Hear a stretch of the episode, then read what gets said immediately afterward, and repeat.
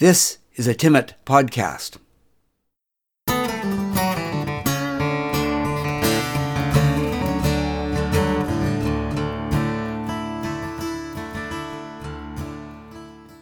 This podcast is part of the series On the Marge. This episode is part of the second series. Chronologically, it falls somewhere before episode thirty-five. The title of this episode is Year of the Fox. Last year was the year of the fox on Walnut Crescent. There are foxes everywhere.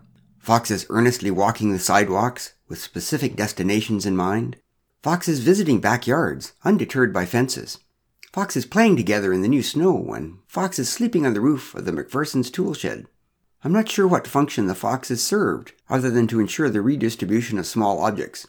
Shoes were their specialty. A fox carrying a shoe was a common sight, but they weren't beneath borrowing mitts, scarves, grocery items, and bags that might contain any of these items. Some of these things disappeared forever, but many of them reappeared in the forest, where dog walkers picked them up. Joseph Glatt put up a fox lost and found on his front lawn. This was an old patio table with a Rubbermaid tub on top. Anyone finding a foxy item would put it in the tub, and anyone losing something could check to see if it had turned up. My wife Mara and our daughter Alex liked to check the lost and found every time they went by, just to see what was there, even if we hadn't lost anything. I was heading down to the mailbox on Pine Street one day when a small delivery truck passed me. It stopped and backed up. The driver rolled down his window and asked, "Am I hallucinating, or is that a fox sleeping on a car?" I looked over in the direction he indicated. Kelda's car was parked in her driveway, and there was definitely a fox sleeping on it. I reassured the truck driver that he was not hallucinating. But, but, but does that happen often?" asked the man. L- like around here?" "Well, I don't know if it happens often," I replied, "but it's not something surprising that would raise any special interest or concern, uh, like around here." The man thanked me, rolled up his window, and drove off. Before I could take two more steps toward the mailbox, a second fox appeared on the Glatt's lawn, zigzagged around the fox lost and found without the slightest chagrin, and walked across the street to Kelda's house, ignoring me completely. The fox on the car stood up, yawned, stretched, and slid off the vehicle to join his friend. Together, the two foxes went to the edge of Kelda's front step and sat down side by side. Almost on cue, Kelda appeared on her front step with a plastic freezer box. She took something out of the box, a meatball maybe, and offered it to one of the foxes, who took it politely in his mouth. She repeated the action for the second fox. "Whoa, feeding wild animals. That was not a good idea." But maybe Kelda didn't know. She was fairly new to Walnut Crescent, having moved here from outside to be close to her granddaughter. I walked across the street and up Kelda's driveway. She looked up at me guiltily. I guess she hadn't realized I was watching her. The foxes glanced at me briefly too, but their attention quickly snapped back to Kelda and the freezer box. "You shouldn't feed the foxes, you know," I said. "Oh, but they're so cute, and you know how I love animals." Well, I certainly did know how Kelda loved animals. Second only to her granddaughter on the scale of affection was Mitten the kitten. Mitten had been really small when she was young, and even though she was now two or three, hadn't grown very much. Alex had been over to visit Mitten several times and reported that Mitten had every type of cat toy imaginable, uh, and a custom-made cat climbing tower that had been shipped up from Vancouver at a cost of fifteen hundred dollars. "Well, it's against the law, for one thing," I said, "and it's bad for the foxes in the long run." The two foxes looked up with worried expressions on their faces. I was interfering with their supper. "But the poor things are starving," explained Kelda. "They've eaten all the squirrels on Walnut Crescent, and there's nothing more for them to eat." "Oh, exactly," I said.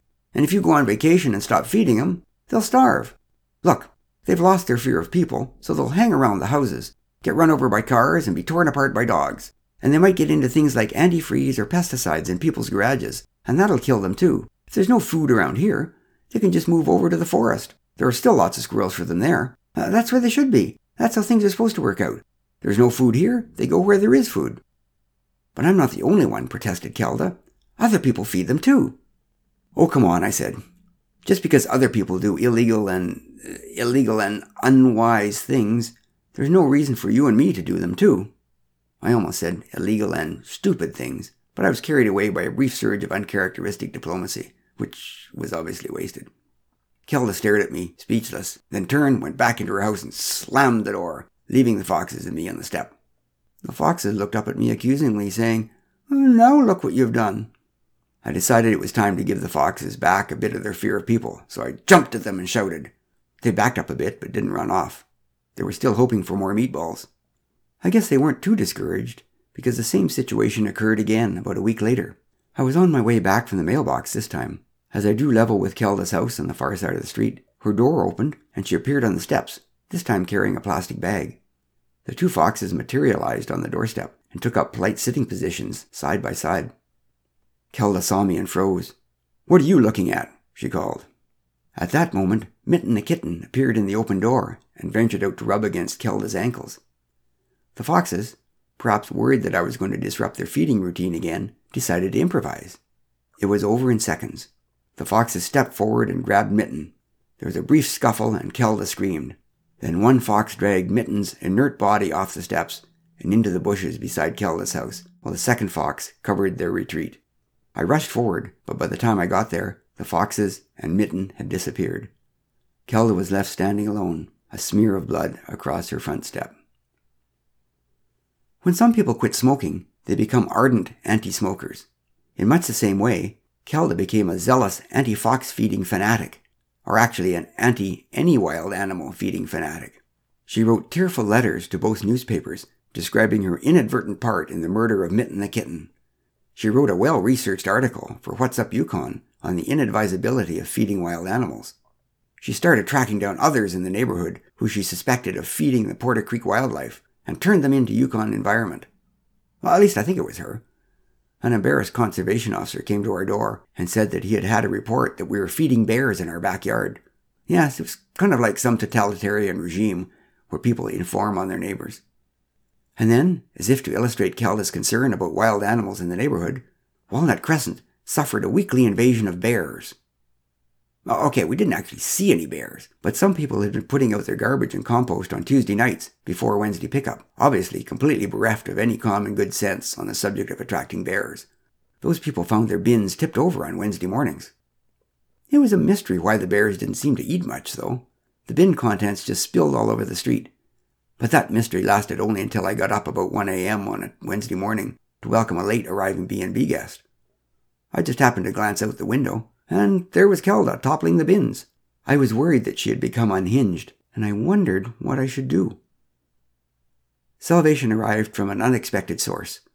Kelda's grandmother, the one who died forty years ago. And in an unexpected form. The grandmother's favorite piece of clothing, something that Kelda had admired as a little girl and had just inherited from her mother in Vancouver, who was thinning out. Kelda came over to show us, wearing it.